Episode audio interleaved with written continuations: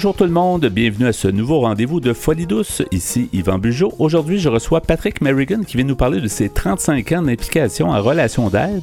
Il nous parle aussi de la ressource Perspective communautaire en santé mentale. À l'espresso et à l'espresso allongé, Pierre amène son sujet, l'angoisse de la retraite. Notre invitée en début de deuxième demi est Valérie Roy. Elle est psycho-éducatrice auprès des adultes. Alors tout ça dans Folie Douce cette semaine. On commence en chanson avec Thébo du groupe Of Course. Bienvenue à Folie Douce.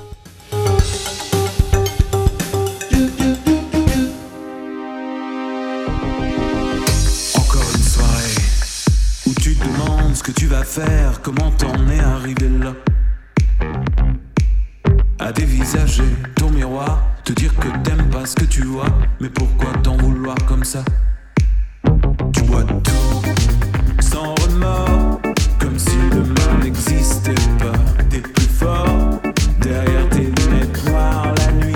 Quand tu sors, à l'eau des coins du bar, ta vie, loin du dernier soir.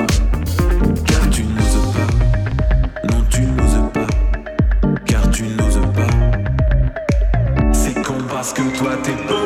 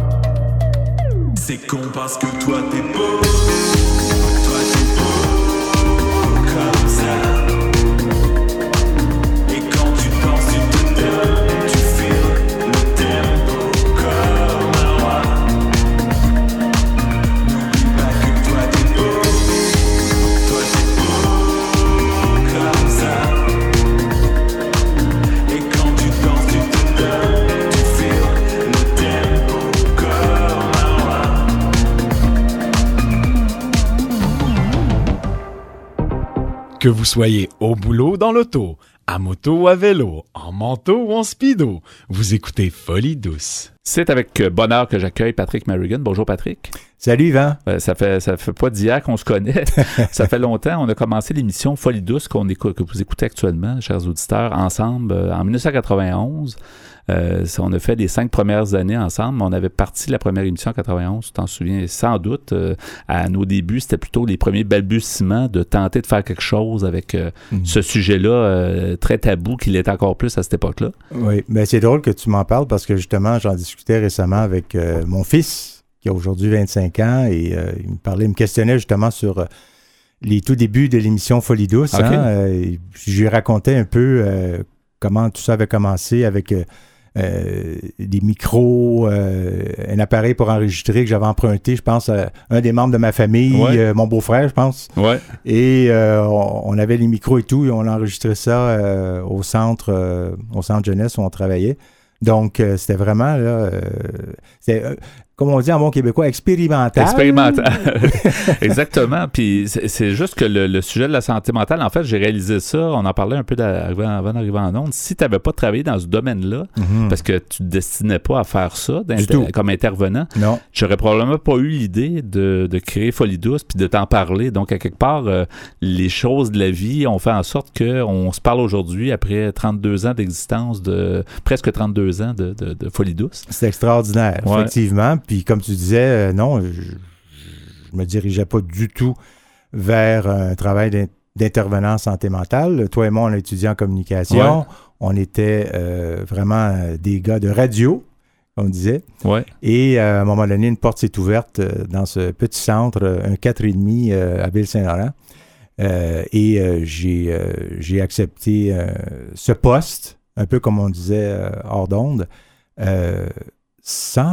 Non, c'est pas du tout ça que je voulais faire. Et puis là, justement, dans le livre, parce que là, je suis en train d'écrire un livre sur cette belle histoire. En fait, c'est ma fille qui m'a inspiré, qui m'a dit « Dad, tu devrais peut-être raconter, parce que c'est intéressant, tu sais, tu voulais pas travailler en santé mentale, finalement... t'as accepté, puis... La vie t'a comme emmené là. Peut-être à l'intérieur de toi, t'avais déjà un peu le sens de l'aide, de l'entraide, là, ou quelque chose comme ça. Ça a peut-être répondu à un besoin, sans que tu l'aies prévu à cette époque-là. Bien, tu sais que maintenant, surtout depuis la COVID, j'ai recommencé à faire du jogging. Hein? Ouais. Et quand on court... On a l'esprit très clair. On pense, ça nous fait penser à des choses. Oui, et quand je pense à tout ça, à toute cette belle aventure, je me dis, ouais, c'est vrai, peut-être que effectivement, à bien y penser, parce que je retournais, quand on court, on retourne même dans nos années d'enfance et tout, et dans le sport, parce que j'ai fait du sport aussi une bonne partie de ma vie, j'ai toujours eu cette espèce de qualité de leadership, d'encouragement de mes coéquipiers. Tu sais, j'abaissais jamais mes coéquipiers, j'étais toujours là pour... Un gars d'équipe, en fait. Tout le temps. C'est ça. Tout le temps, et ça m'a suivi, et même dans mon travail d'intervention, même quand on arrive parfois, puis il y a une situation là, qui n'est pas jojo, là, qui n'est pas drôle, on se dit, bon, ben OK, on va travailler ensemble. Tu sais, moi, je suis encore une fois en équipe avec la personne que j'aide. On va encourager les troupes, là, ou en tout cas les individus. Oui, et ça m'a habité, mon Dieu, toute ma vie. Mais tu sais, quand t'es jeune, tu ne penses pas à ça, tu dis, bon, mais là, j'approche mes 60 ans. Là. Ouais, déjà. Donc, ça ne nous rajeunit pas, mon cher. Mais ça fait plus de 30 ans que tu travailles dans ce domaine-là. Veux pas, tu as quand même probablement passé la majorité de ta vie professionnelle avec des gens que tu aides comme intervenant. Oui. Quand je dis service communautaire aussi, on peut parler, bien, évidemment, 22 années en santé mentale, mais j'ai quand même fait 7-8 ans dans ce qu'on appelle les CAB, les centres d'action bénévole, où on fait du recrutement de bénévoles. On aide les organismes à recruter des bénévoles. Et ça aussi, ça a été une belle expérience parce qu'à travers tout ça, je pensais à ça aujourd'hui, moi, j'étais responsable des entrevues.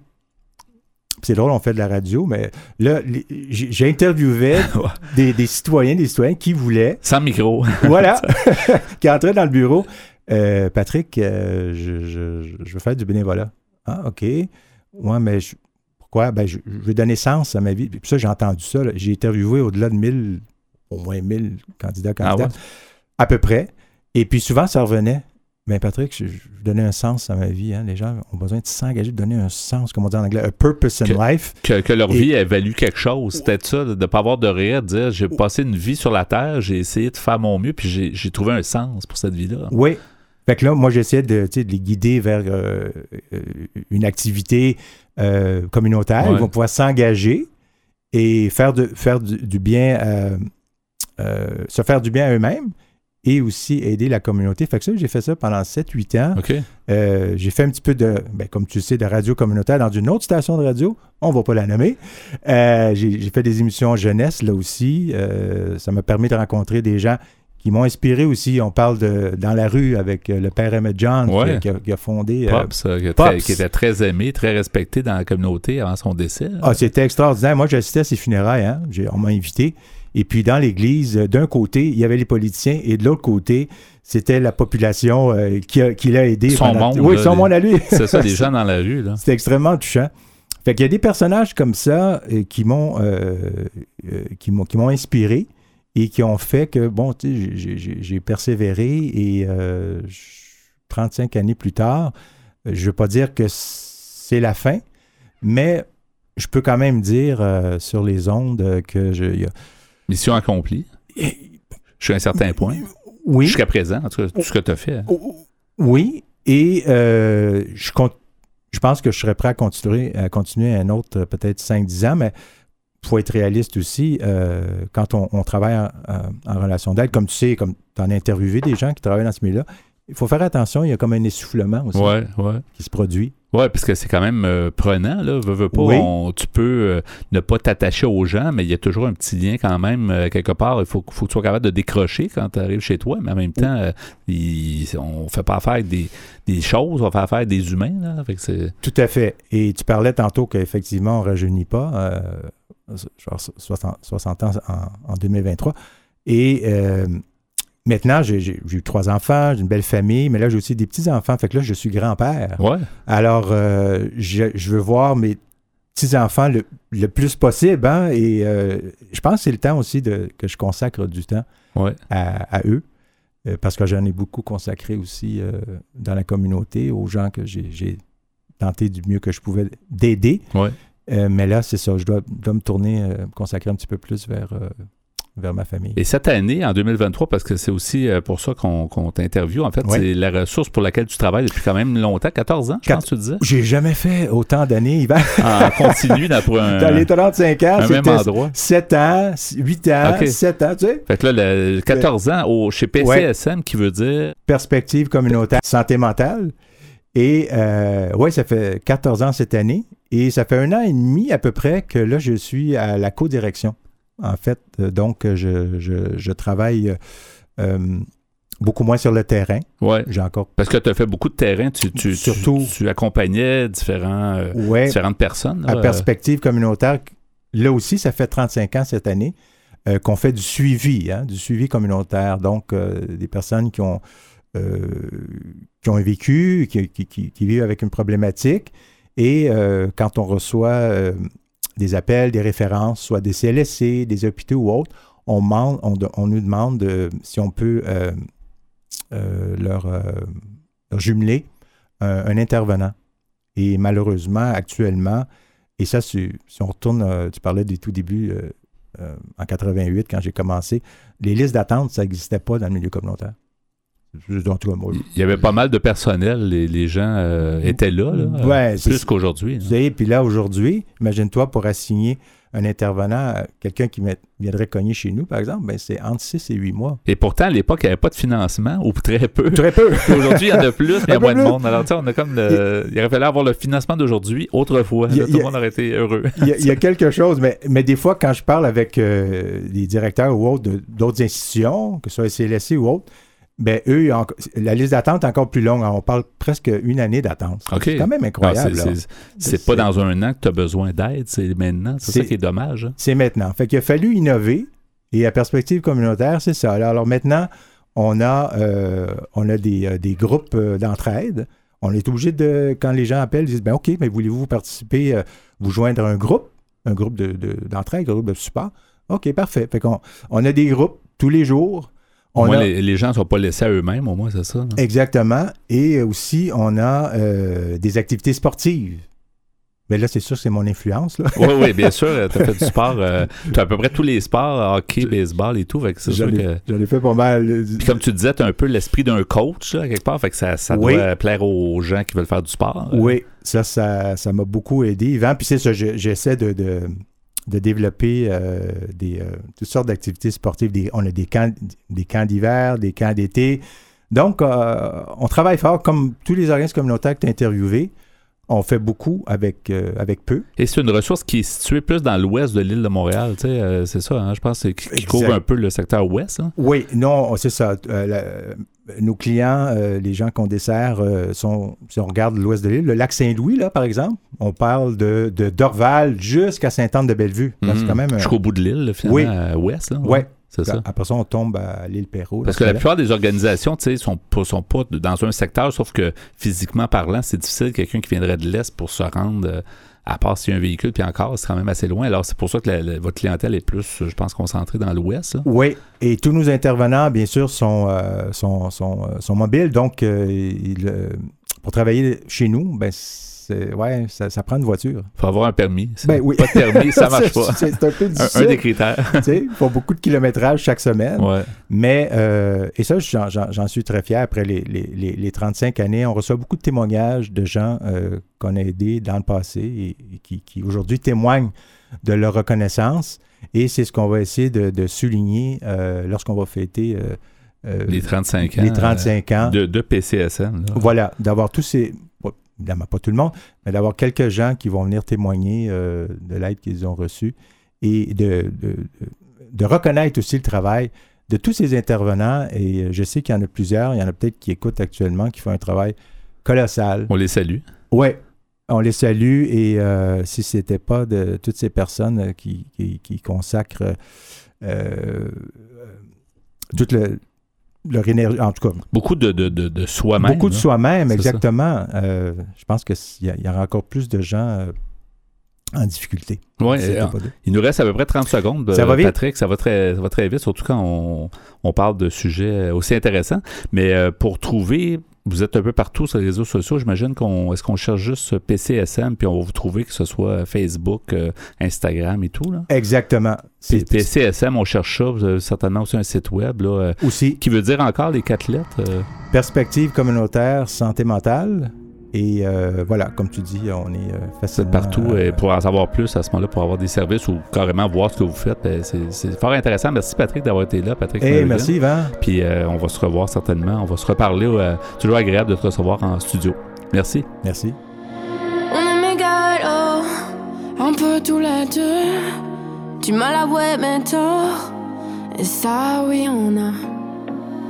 Comment ma t'adore, tu joues avec mon sort quand tu fais le mort et ça part en éclats. Et on se recolle sous les draps. On lève ton gilet par balle. Dépose les armes et mes cheveux en bataille. Mon amour est Hiroshima.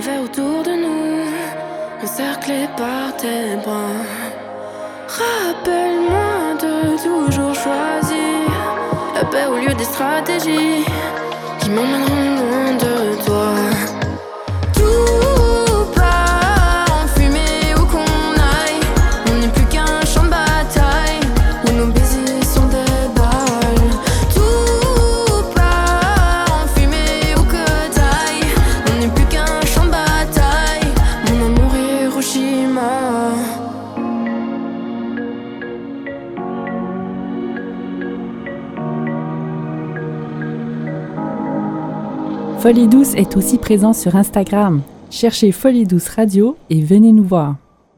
C'est maintenant le moment du segment Espresso. Alors Pierre, aujourd'hui, ton sujet, l'angoisse de la retraite. Oui, l'angoisse de la retraite, un sujet qui va toucher tout le monde tôt ou tard. Remarque, c'est pas notre cas. Non, pas notre cas. Avant très, très longtemps. Non, même pas. On aime ça, ce qu'on fait. Fait qu'on ne prendra jamais notre retraite. Ben, probablement. On verra bien, mais effectivement, ça touche beaucoup de monde. Oui. Alors, oui, j'ai précisé, c'est un article que j'ai trouvé sur Internet, comme toujours, sur un site qui a pour nom BoomGeneration.com. C'est un article qui s'appelle « Comment trouver le bonheur quand on a peur de la retraite ». Et c'est écrit par l'équipe, en fait, de Boom Génération. Alors, on nous dit... Olivier a la soixantaine fringante. C'est un actif dans l'âme. Il aime bien son travail, même si avec l'âge et les années d'ancienneté, on l'a mis à un poste plus cool, plus routinier, avec moins d'innovation et d'adrénaline à la clé. Olivier a pris conscience que 3 mois plus tard, il allait quitter son entreprise. Il était là, tranquille, sur un tapis moelleux, et on allait le lui tirer sous les pieds. Il avait le sentiment de se casser la figure. La retraite était la mauvaise blague de sa carrière professionnelle. Pendant des décennies, Olivier avait un endroit où aller chaque jour, son bureau ou ses rendez-vous clients. Il avait un agenda bien rempli avec des clients et des employés qui comptaient sur lui. Il avait un but, une direction. Sa vie avait du sens et avec la retraite, tout s'écroule. Olivier n'est pas un cas unique, loin de là. On dit qu'un sexagénaire sur 3 a une période de doute après avoir soufflé ses 60 bougies. C'est à la fois l'heure du bilan et le moment de se demander ce que l'on va faire de sa vie d'après la vie professionnelle. Sonia, compagne d'Olivier, nous dit « Je suis enseignante depuis plus de 30 ans. Dans un an, je serai à la retraite et j'ai peur. Peur de cette inactivité soudaine, peur de la coupure sociale, peur de ne pas savoir quoi faire. Je connais peu de monde dans la région où j'ai été mutée. Mon compagnon part à la retraite avant moi. Mes enfants sont grands, ma petite fille va à l'école. J'évite d'y penser parce que ça tourne au cauchemar. » Peux-tu me dire, Pierre, ça date de longtemps, cet article-là? Ouais. C'est un article qui est paru en 2020.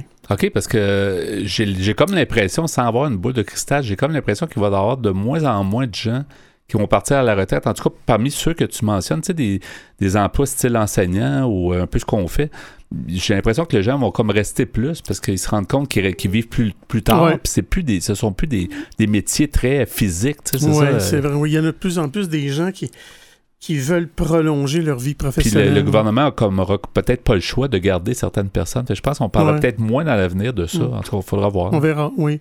Alors... on nous dit « Olivier et Sonia ne sont pas très originaux. Leurs angoisses sont assez largement partagées. Parfois, c'est très violent. Souvent, ça l'est moins. Pourtant, changer de vie, passer d'une vie structurée et bien remplie, à quoi, au fait? L'angoisse est là, au creux de l'estomac. On n'ose pas en parler car ce n'est ni rationnel ni cohérent. Olivier, par exemple, a très envie de tourner la page. Certes, il est très performant dans son nouveau poste, mais il n'a plus la motivation d'antan. Il est dans la routine. Mais comme il a le ventre noué en pensant à la retraite, il déclare à qui veut l'entendre que son travail lui plaît, qu'il n'est pas encore un vieux crouton et qu'il peut continuer encore longtemps. Pourtant, il soutient les revendications de la retraite à 60 ans. Tout cela est finalement assez confus, mais l'anxiété est bien présente. Les enquêtes montrent que, à l'orée de la retraite, les inquiétudes sont nombreuses et finalement pas très variées. Les 4 mêmes sources principales d'angoisse avant et 2 autres qui apparaissent quand commence la retraite. Premièrement, tout d'abord la question financière. 79% des presque retraités ont peur de ne pas avoir un revenu suffisant quand ils seront à la retraite. Chacun a bien conscience que son revenu va baisser d'un cran. Les projets de voyage ou de travaux de rénovation dans la maison risquent d'en prendre un coup. En revanche, les autres peurs, et elles ne manquent pas, vous pouvez les surmonter. Il suffit de vouloir le faire et de vous en donner les moyens. Deuxièmement, la peur de l'ennui et du désœuvrement. Olivier le dit clairement, il ne saura pas ne rien faire.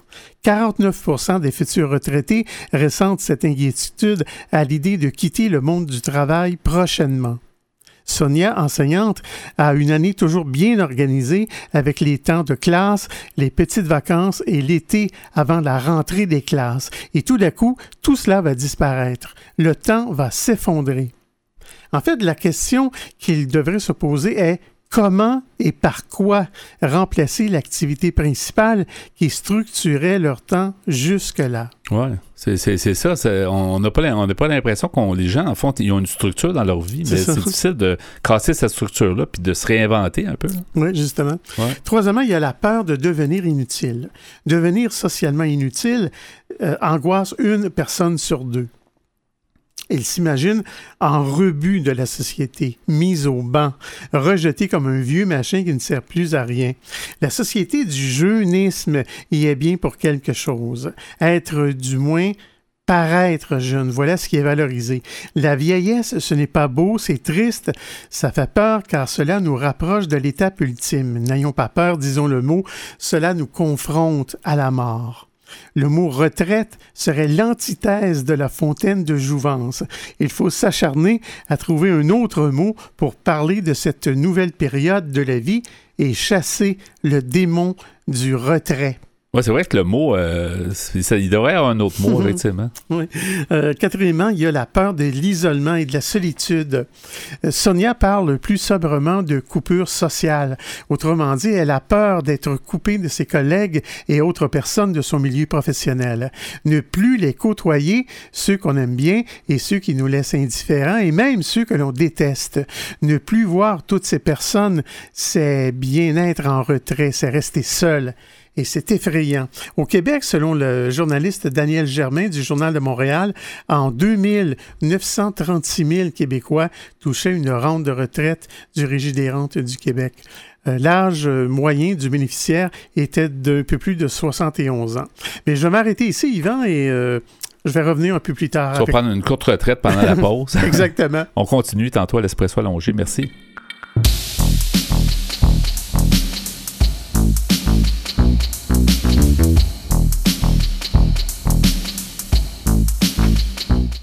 À venir dans l'émission, notre invitée est Valérie Roy, psychoéducatrice auprès des adultes. À l'Espresso allongé, Pierre Laporte poursuit avec son sujet « L'angoisse de la retraite ». Vous entendrez aussi en chanson « Ce n'est que de l'eau » de Clay and Friends avec Louis-Jean Cormier et un petit air de Thierry Audiamont. Vous voulez échanger avec nous, vous désirez participer à l'émission?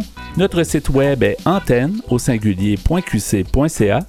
Utilisateurs de Facebook, YouTube, Instagram, Twitter et LinkedIn, cherchez Folie Douce Radio pour nous trouver ou téléphonez-nous au 514-990-9604. Vous écoutez Folie Douce, première émission radio francophone sur la planète, démystifiant la santé mentale depuis 1991. De retour au micro dans quelques instants.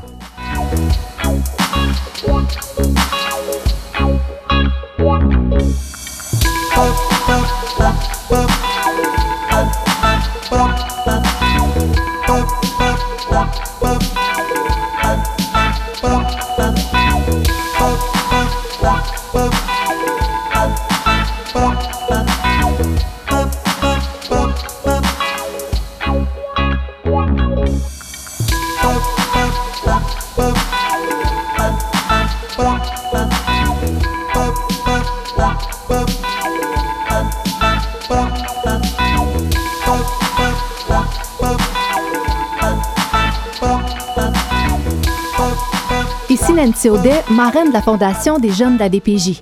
Vous écoutez l'émission Folie douce. J'accueille maintenant mon invitée Valérie Roy. Bonjour Madame Roy. Bonjour. Bienvenue à l'émission Folie douce. Merci beaucoup. Merci beaucoup de votre accueil. C'est très apprécié. Ça me fait plaisir. Vous êtes psychoéducatrice. On va essayer de démystifier ce que c'est une psychoéducatrice, spécialement auprès des adultes. T'sais, on a souvent l'impression qu'une psychoéducatrice, c'est pour les enfants, mais effectivement, il y a un rôle important à jouer chez les adultes qui ont différentes problématiques. Comment vous pourriez nous décrire d'abord ce que c'est la psychoéducation? Oui, bien en fait, pour devenir psychoéducateur actuellement, il faut être détenteur d'une maîtrise universitaire et être également membre de l'Ordre des psychoéducateurs et psychoéducatrices du Québec pour obtenir un permis de pratique. Oui, et en gros, ça le dit, là, le mot là, éducation psychologique, etc., mais comment on pourrait le définir de façon claire et précise pour les auditeurs? Si on avait quelques mots pour décrire ce que c'est un psychoéducateur, comment on pourrait dire ça? Oui, bien en fait, effectivement, le côté éducateur fait qu'on va enseigner en fait des nouvelles façons de faire, des nouvelles stratégies d'adaptation à nos clients. Donc, la psychoéducation, c'est une profession qui se spécialise dans les problèmes d'adaptation et le développement de nouvelles capacités adaptatives. Mais ça, en gros, plus clairement, qu'est-ce que ça veut dire? C'est on va regarder vraiment beaucoup l'aspect réactionnel d'une personne quand ils vont vivre des stresseurs. Donc, si à un moment donné, une personne va vivre une situation X où là, elle se met à changer de réaction habituelle, elle ne se reconnaît plus trop dans ses comportements, dans sa façon de voir les choses. Il y en a même qui ont tellement de la difficulté à s'adapter à des stresseurs que leurs réactions peuvent leur nuire, par exemple, et c'est là qu'on va tomber plus dans la sphère des problèmes d'adaptation avec d'autres symptômes qui peuvent s'ajouter par-dessus. Et c'est pas quelque chose que... Est-ce que vous pourrez nous corriger si c'est pas le cas, mais est-ce que, il me semble, que c'est quelque chose qui est quand même assez récent? Tu sais, surtout au niveau adulte, il me semble qu'on entend souvent parler de ça dans le milieu scolaire ou dans certains milieux, mais il me semble que pour adultes, je ne sais pas si ça fait longtemps qu'il y a des approches puis que vous-même, vous travaillez avec des adultes, mais il me semble que c'est récent. Bien, la psychoéducation, ça fait quand même un certain temps que ça existe. C'est né au Québec dans les années 70, si je ne me trompe pas. Oh. Puis, effectivement, ça a été élaboré au Québec pour la clientèle jeunesse. Donc, c'est pour ça qu'on est davantage associé avec les jeunes, mais c'est vraiment au fil du temps. Je n'ai pas vraiment de date précise à vous donner, mais c'est vraiment au fil du temps puis de l'évolution de la profession qu'on a pris tranquillement pas vite notre place auprès de la clientèle adulte et démontré notre côté essentiel comme expertise auprès de cette clientèle adulte, parce que même en tant qu'adulte, ça nous arrive des fois d'être décontenancés dans certaines situations, d'avoir l'impression de perdre nos moyens, de se sentir impuissant, de ne plus savoir quoi faire. Donc, oui, on est davantage associé auprès des enfants. Moi-même, quand j'ai commencé à pratiquer la psychoéducation en 2017, j'ai commencé auprès de la clientèle plus jeune parce qu'évidemment, j'étais davantage associée aux enfants. Mais tranquillement, pas vite, ça va faire quelques années déjà que je me spécialise vraiment à 100% auprès de la clientèle adulte. Et vous me disiez, je pense, vous m'écriviez qu'il y a 5000 membres répartis, c'est au Québec ça, des psychoéducateurs? Oui, exactement. On est quand même un gros ordre de professionnels. Et c'est dans plusieurs milieux, finalement. On disait tantôt les milieux scolaires, il y a évidemment le milieu communautaire, mais il y a d'autres milieux. Des fois, on ne se doute pas souvent où est-ce qu'on peut les trouver, mais il y en a quand même beaucoup à travers le Québec. Oui, exactement. Quand on regarde sur le site de notre ordre, dans le fond d'ailleurs, l'Ordre des psychoéducateurs et psychoéducatrices du Québec, on peut voir qu'on est majoritairement répartis dans le réseau de la santé et des services sociaux. Également, comme on le sait bien, les milieux scolaires, mais aussi la pratique autonome, telle que moi, je pratique présentement, et les milieux communautaires. Donc, on se retrouve quand même dans la majorité des milieux dans le domaine de la santé et des réseaux sociaux. Oui, Mme Roy, c'est toujours intéressant d'avoir un exemple concret. On parle de problèmes d'adaptation, spécialement pour les adultes. Êtes-vous capable de nous donner un exemple pour mieux faire comprendre aux auditeurs?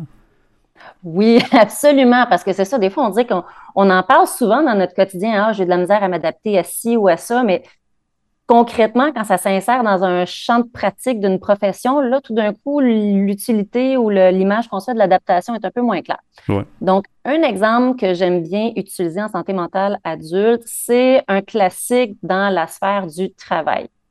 Donc, on prend par exemple, ça, c'est une citation qui revient souvent dans ma pratique, là, l'arrivée d'un nouveau collègue avec qui on doit étroitement travailler. Donc, au début, on utilise, par exemple, nos mêmes stratégies d'entrée en relation habituelle. On essaie de communiquer de la même façon, d'entrer en relation avec ce nouveau collègue-là, de l'accueillir, mais pour des raisons qui nous échappent. Des fois, ça peut être des fits de personnalité, des fois, ça peut être des historiques de la personne qu'on ne connaît pas vraiment. Bien là, tout d'un coup, ça ne marche pas pantoute. Avec ce collègue-là, on a beau essayer, ça clique juste pas. Puis là, maintenant, on vient que, OK, nos façons de faire habituellement avec les autres collègues ne fonctionnent plus avec lui. Donc là, ce que ça fait, c'est qu'on vient que, bon, on essaye des nouvelles stratégies pour s'adapter à l'arrivée de ce nouveau collègue-là. On essaie de moduler un peu notre routine, notre quotidien au travail, mais ça marche toujours pas. Le fit ne fonctionne pas à un point où ça commence à devenir un irritant. Là. On commence à anticiper de le croiser dans les corridors, on commence à anticiper de voir, à lui parler d'un dossier. Il y a de l'anxiété qui commence à monter de cette situation-là. Et c'est là qu'on commence à voir s'installer un peu plus des difficultés d'adaptation. Là, tout d'un coup, on va devenir irritable. Des fois, quand on va le voir, on va y parler plus sec. Puis on se dit, voyons, on ne parle jamais comme ça d'habitude. On commence à avoir des fameuses réactions qu'on ne reconnaît pas. On est un peu victime également de notre façon de voir la situation. Nos pensées sont teintées de perceptions négatives de ce collègue-là. On anticipe aller au travail. Et ce qui peut arriver des fois, c'est quelque chose qui commence, une situation problématique qui commence dans un milieu de vie, comme dans cette situation-là qui est au travail, bien, ça peut, si ce n'est pas résolu, se propager dans d'autres sphères importantes de vie. Donc, tu sais, à force d'avoir nos fameux conflits avec le collègue, ça escalade, on commence à dénoncer au patron, le patron prend parti pour le collègue ou décide que lui, il ne s'en mêle pas, c'est entre vous deux que ça vous regarde. Mais là, on devient tellement à bout, on commence à ramener ça à la maison. Puis là, on ramène ça à la maison. Puis on se plaint à notre conjoint ou à notre conjointe du maudit collègue qui vient d'arriver puis avec qui on n'est pas capable de s'entendre puis qu'on ne sait plus quoi faire puis qu'on est tanné puis qu'on commence à remettre notre job en question. Puis là, le conjoint, la conjointe commence à pas trop savoir comment vous aider. Et ça peut devenir une source de conflit entre vous, surtout, évidemment, dans le contexte où l'État et votre conjoint, votre conjointe, si elle-même vient un stresseur, ça vient s'ajouter. Ça peut être une source où là, on commence à présenter des difficultés d'adaptation dans le couple. On ne sait plus trop comment se parler. Nos stratégies habituelles ne fonctionnent plus. Et là, ça peut se propager également avec les enfants. On devient plus tendu parce qu'on revient du travail, on est irrité. Puis là, les enfants viennent nous assaillir de leurs demandes. Donc, c'est là qu'en psychoéducation, ce qui est intéressant aussi, c'est qu'on ne travaille pas uniquement avec le client. On évalue, oui, les facteurs de risque et de protection, donc ses forces, mais les éléments à travailler chez le client. Mais on regarde aussi tous ces milieux de vie et les personnes avec qui il y a le plus d'interaction pour voir comment ça se passe et les contextes de chacun aussi. Donc, ça prend quand même une bonne expérience de vie, tu sais, en tant que vous-même, en tant qu'intervenante, vous devez penser à tout ça, là. C'est tout le cercle aussi, c'est pas juste le petit problème qui devient gros, là. En fait, c'est tout ce que ça a comme répercussion, en fait, autour de la personne. Exactement. On appelle en psychoéducation, on est vraiment reconnu pour travailler donc en systémique, d'évaluer toutes ces fameuses sphères de vie-là. Et notre but ultime, en fait, en évaluant toutes ces sphères-là, c'est de pouvoir faire des recommandations hyper personnalisées et contextuelles. Donc, on ne fera pas les mêmes recommandations à une personne. Si je reprends ma situation avec le collègue, on ne fera pas des mêmes recommandations de réaction à adopter si, finalement, il y a une super bonne relation avec le patron qui est hyper compréhensif et qui a un leadership fort. Bon, ben, on va recommander à notre client des stratégies d'adaptation en fonction de ce contexte-là. Tandis que si, au contraire, le patron est plutôt désengagé ou il y a déjà comme une petite tension puis des difficultés de relation entre notre client et son patron, bien, nos stratégies d'adaptation vont être différentes également. La même chose à la maison en fonction du contexte du conjoint ou de la conjointe. Si c'est une personne qui est hyper empathique, chaleureuse, bien, on va conseiller à notre client des façons de faire ou d'utiliser cette belle force-là.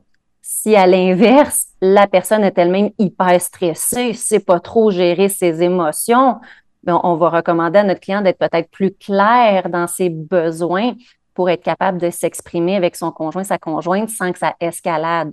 Oui, c'est tout un défi, mais c'est intéressant aussi. J'imagine que vous aimez beaucoup votre travail parce qu'il y a quand même des défis, puis on aide les gens, là. On le voit avec un petit problème. Tu sais, dans le fond, cette personne-là aurait jamais dû être engagée, finalement. Il y a un paquet de problèmes qui en découlent. C'était ça la solution, mais là, c'est trop tard, il est engagé. Oui, exactement. Ouais. Mais si on veut, si les gens veulent consulter, parce qu'on tantôt, on donnera l'adresse, en tout cas, comment trouver. Vous faites des mini-vidéos, justement, pour expliquer différents sujets, justement, dans votre domaine de psychoéducation. Mais si les gens veulent avoir de l'aide ou à consulter un psychoéducateur, on peut s'informer où, en fait? Oui, effectivement. Dans le fond, ce qu'on peut faire, chaque personne peut soit contacter leur accueil psychosocial. Toutefois, je me suis informée auprès de certains collègues, pour ceux qui travaillent dans le réseau de la santé et des services sociaux, donc les milieux publics, comment rejoindre les psychoéducateurs. Mais c'est l'accueil psychosocial qui va davantage évaluer vos besoins et selon leur évaluation, on va vous référer ou non à un psychoéducateur. Par exemple, les CLSC, là, par exemple? Oui, exactement. Tandis que pour trouver un psychoéducateur plutôt en pratique autonome, en travail privé, bien, il y a le répertoire de la pratique privée sur le site de l'Ordre des psychoéducateurs et psychoéducatrices du Québec. Donc, on peut effectivement trouver un psychoéducateur en fonction de sa région, en fonction de sa problématique particulière ou de l'approche même qu'on souhaite que le professionnel aille. Ou sinon, carrément dans le milieu de travail. Sûrement qu'il y a certains milieux de travail qui offrent on parlait tantôt d'un cas de milieu de travail. J'imagine que ça s'offre en milieu de travail. Oui, des fois, on va retrouver les psychoéducateurs qui vont prendre, par exemple, des clients dans le cadre de programmes d'aide aux employés. OK, c'est ça. C'est intéressant. Il reste environ une minute, Mme Roy. Ce serait bien d'indiquer aux auditeurs à quel endroit on peut... Ça fait quand même un certain temps que vous faites des mini-capsules sur différents sujets, mais qui ont rapport à la psychoéducation. Qu'est-ce qu'on doit chercher? Moi, j'ai décidé de faire ça simple partout. Donc, vous tapez Valérie Roy, psychoéducatrice, et vous allez pouvoir me retrouver sur YouTube, sur Facebook, LinkedIn, Instagram. Mon idée de ma chaîne YouTube est vraiment de donner un peu à la fois des conseils généraux, mais aussi comprendre et illustrer quel genre d'intervention on peut faire en psychoéducation. Mais évidemment, les réseaux sociaux, c'est des conseils généraux et ne remplaceront jamais une évaluation puis des interventions personnalisées. Oui, ça permet de démystifier la chose puis de dire que ça existe, mais dans le fond, si les gens veulent aller plus loin, on a donné tantôt un peu les moyens d'y aller. Donc, merci beaucoup Valérie Roy, psychoéducatrice, d'avoir été des nôtres et bonne continuation. Merci beaucoup, c'était un vraiment plaisir. Merci, c'était très, très plaisant. Merci, au revoir. Au revoir.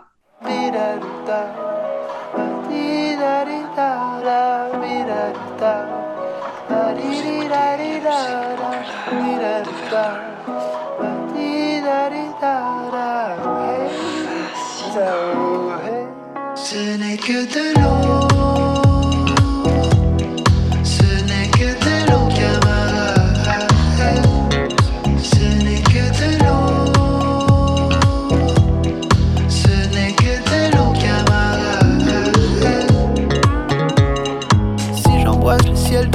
Enlevé de l'heure du vin orange, de la camomille. All you need is love, faut qu'Arim me dise I'll see him when I'm sur mon beau grand bateau. Je garde mes yeux ouverts quand il pleut des dollars. Comme tout bon jeune berceau, je fuis dans le sud pour ne pas perdre le nord. Ce n'est que de l'eau, ce n'est que de l'eau, camarade.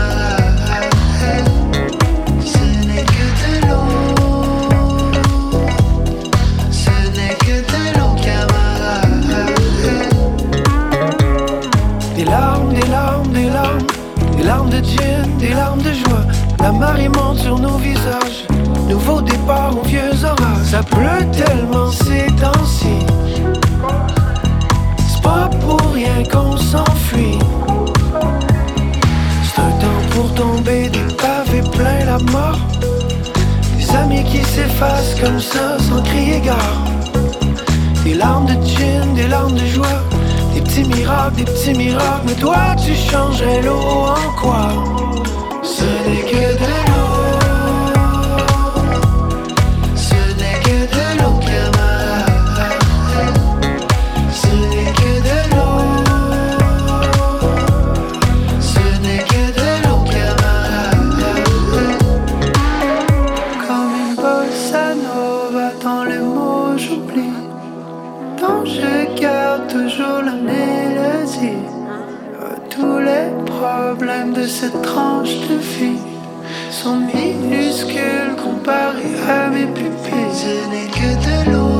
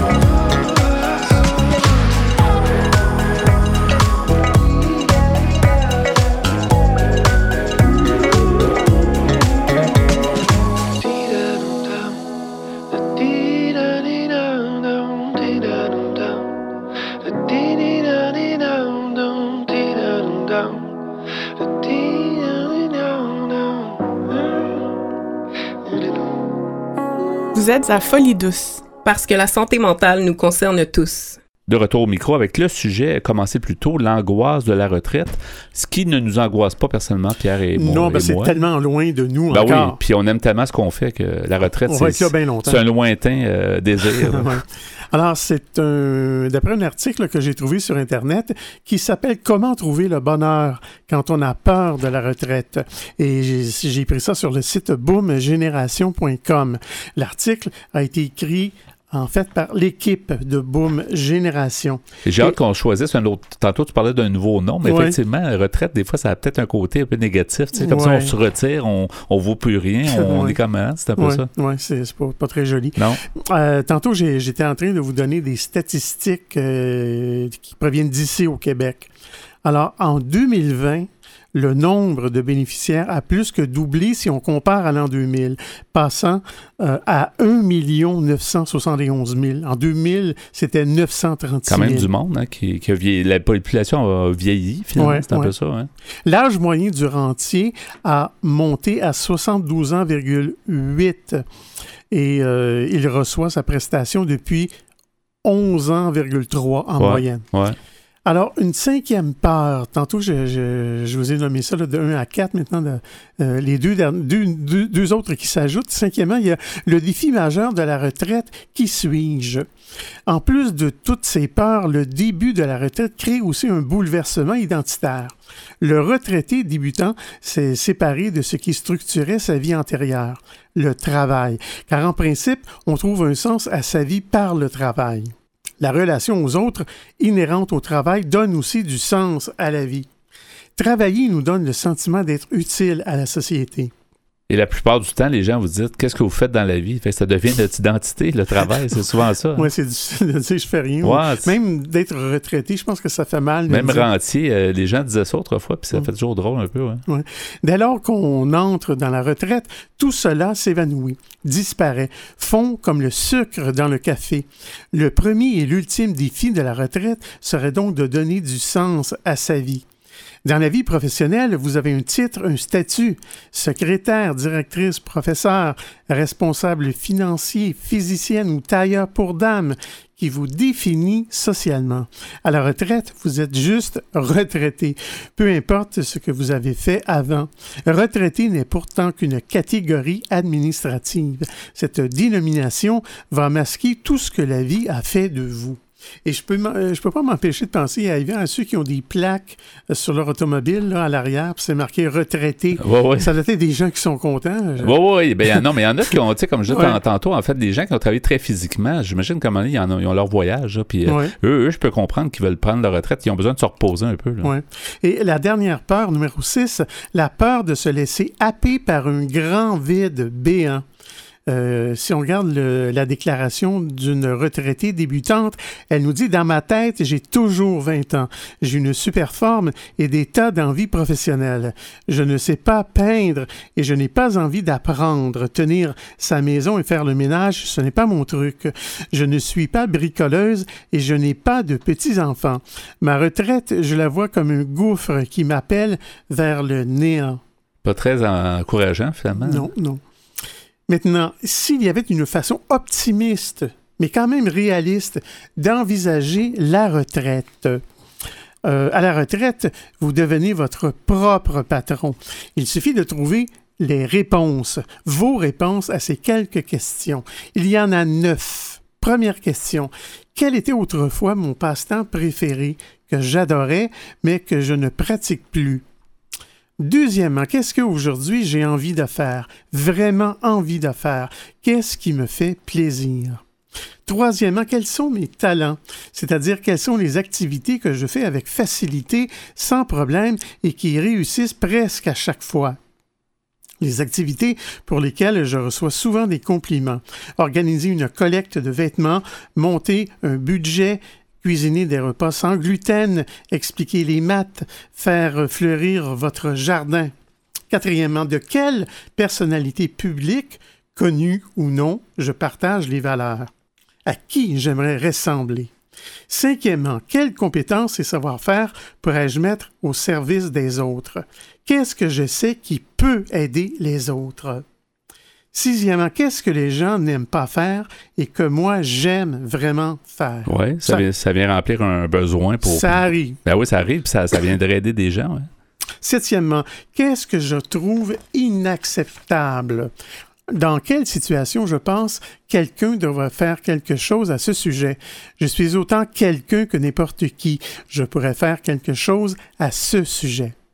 Huitièmement, est-ce que j'ai envie d'une retraite hyperactive ou d'une retraite relaxe? Est-ce que j'ai envie d'aider les autres, de me préoccuper seulement de mes proches ou de me rassasier de jours tranquilles? On a le droit aussi de vouloir des jours tranquilles. Oh oui, bien, ça se peut qu'on n'a pas pu rien faire, puis finalement, c'est le fun. Oui, c'est du cas par cas. Pendant un bout aussi, des fois, ça peut être juste pendant un bout, puis là, la personne a eu le temps de rien faire, de se reposer, puis là, peut-être ça lui donne le goût de faire d'autres choses. Hein. Sûrement. Et dernière question, est-ce que je préfère un agenda planifié et super organisé ou quelques activités programmées et le reste comme ça vient? Faire quelque chose que vous aimez, sentir que cela compte, le faire avec des gens que vous aimez et éventuellement être payé pour cela. Voilà une retraite qui s'annonce super bien. En conclusion, ces questions, du moins les réponses que vous allez apporter, vont vous aider à clarifier ce qui pourrait donner du sens à votre nouvelle vie et peut-être, si vous en avez le souhait, vous aider à trouver un apport financier complémentaire. Et ça, je dirais, c'est peut-être un des inconvénients. Les gens, des fois, planifient mal le côté financier parce que si on a besoin d'argent jusqu'à, par exemple, 90 ans, c'est long, des fois, là, de 70 ans à 90 ans, c'est un 20 ans. Il faut quand même planifier correctement. Alors, je pense que c'est un pensez-y bien. Des fois, c'est peut-être dans le doute de peut-être réduire les heures ou de faire quelque chose, tu sais, de se garder un petit quelque chose à faire parce que c'est pas trop évident, après ça, des fois, de se retrouver un milieu qui nous convient. Alors, mais merci, Pierre, pour ce sujet-là. Donc, bienvenue, mon cher. L'angoisse de la retraite, j'espère que les gens ont pris plusieurs trucs en note et merci pour ce sujet. Un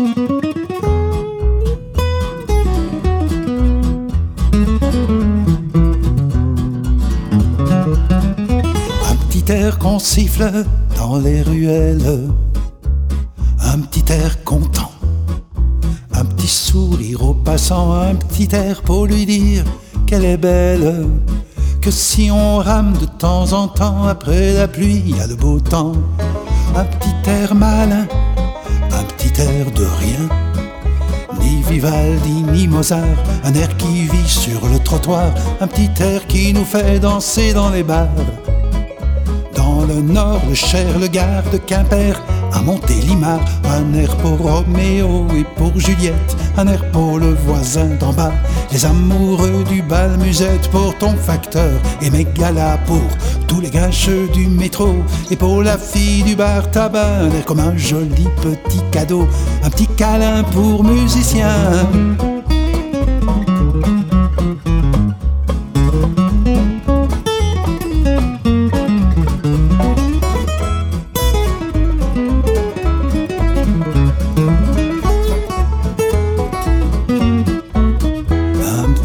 Pas méchant mais qui peut montrer les dents comme un slogan rouge et dur au mur de Ménilmontant. Un petit air qui me dit qu'il fera la chanson pour mon ami Ali qu'on a mis en prison. Un air qu'on écrit au bout de la nuit tu siffleras toujours quand je serai plus là. Un air pour celui qui n'a plus que ça pour retrouver le parfum des lilas et le sourire de Mona Lisa.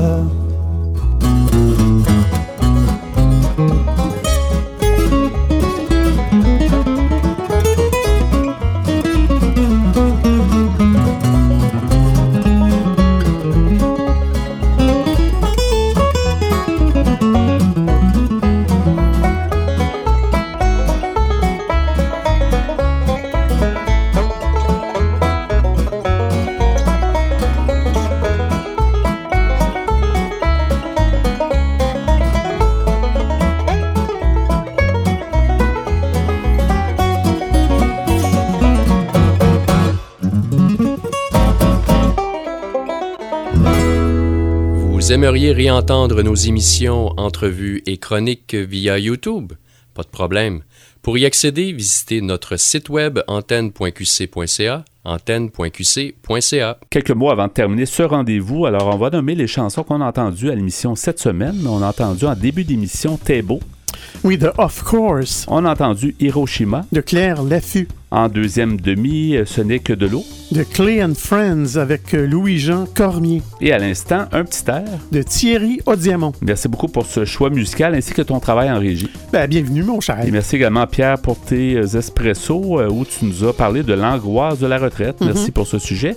Notre invité en début d'émission, Patrick Merrigan, nous a parlé de ses 35 ans d'implication en relation d'aide et aussi de la ressource Perspective communautaire en santé mentale, communément appelée PCSM.